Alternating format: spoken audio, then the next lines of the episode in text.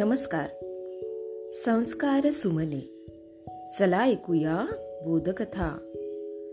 या उपक्रमामध्ये मी विद्या गवई नरवाडे आपल्या सर्वांचे पुन्हा एकदा हार्दिक स्वागत करते.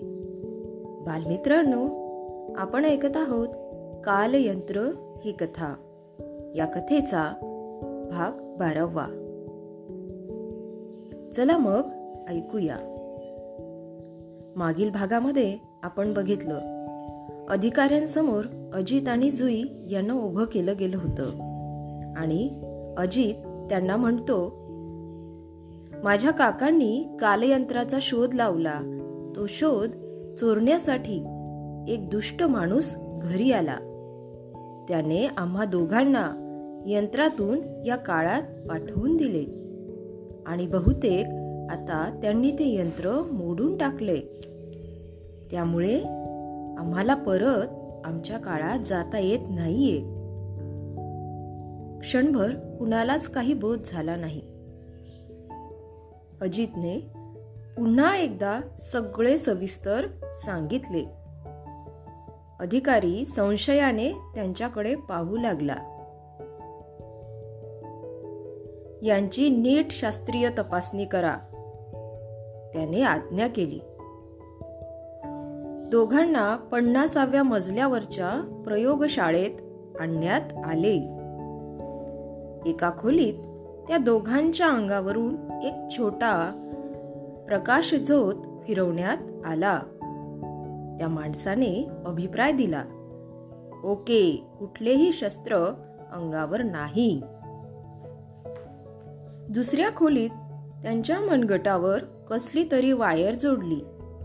समोरच्या यंत्रावर निळसर दिवा लुकलुकू लागला. तिथल्या माणसाने कागदावर लिहिले जन्म भारतातलाच संपूर्ण भारतीय रक्तच. तिसरीकडे त्या दोघांना एका प्रकाशमान पडद्यासमोर उभे करण्यात आले. त्यांची प्रतिबिंबे पडद्यावर उमटली होती. वर एका डायलवर काटा होता. तिथल्या माणसाने यंत्र चालू केले. पण काटा शून्यावरच राहिला. त्या माणसाने रिपोर्ट दिला. शंभर टक्के खरं बोलतात. खोटेपणाचा अंशही नाही. दोघांना पुन्हा शंभराव्या मजल्यावर नेण्यात आले. पोलीस अधिकाऱ्याने सस्मित मुद्रेने त्यांचे स्वागत केले. क्षमा करा आम्ही तुमच्यावर संशय घेतला पण आमचाही नाईलाज होता.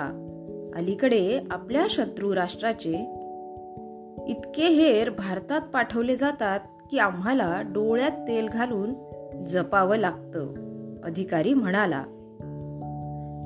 पण आमच्यासारखी मुलं काय हेरगिरी करणार जुईने विचारलं.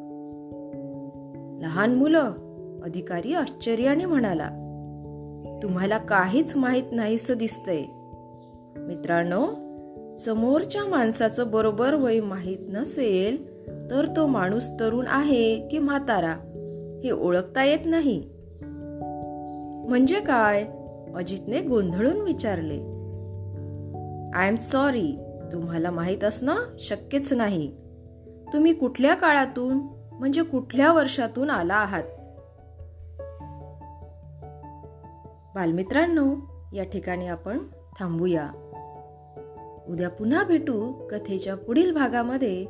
तोपर्यंत घरी रहा सुरक्षित रहा आणि मास्क वापरा. धन्यवाद.